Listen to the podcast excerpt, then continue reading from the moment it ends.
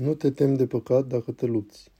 Părintele Emilian Simonopetrit Păcatul se îndepărtează imediat de lângă mine atunci când eu mă aduc aminte că sunt un păcătos, pentru că prin acest gând Dumnezeu se apropie de mine.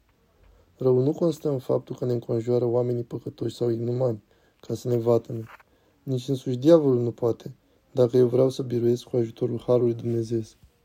Și ceilalți și eu trebuie să pricepem că trăim aceeași viață comună, pentru că de multe ori vedem că ne luptăm odată, de două, de cinci, de zece ori și că nu învingem patimile, ne descurajăm. Văzând ispitele ne apucă o lipsă de curaj tragică. Nu. Și o mie de ani să te chinui să biruiești în lupta cu păcatul, vei merge în rai, pentru că această luptă arată că îți dorești raiul. Și Dumnezeu ne dăruiește ceea ce ne dorim. Problema nu este ceea ce fac, ci ceea ce vreau, cum mă lupt ca să biruiesc. Așadar să nu te temi și să nu te neliniștești dacă vezi că astăzi ești păcătos. Da, astăzi sunt păcătos, însă nu-L părăsesc pe Dumnezeul meu și pe acela îl rog să mă ajute. Oricum ne-am dorit să fim, în biserică vom trăi împreună drept și păcătoși, vom fi împreună sfinți și oameni pătimași.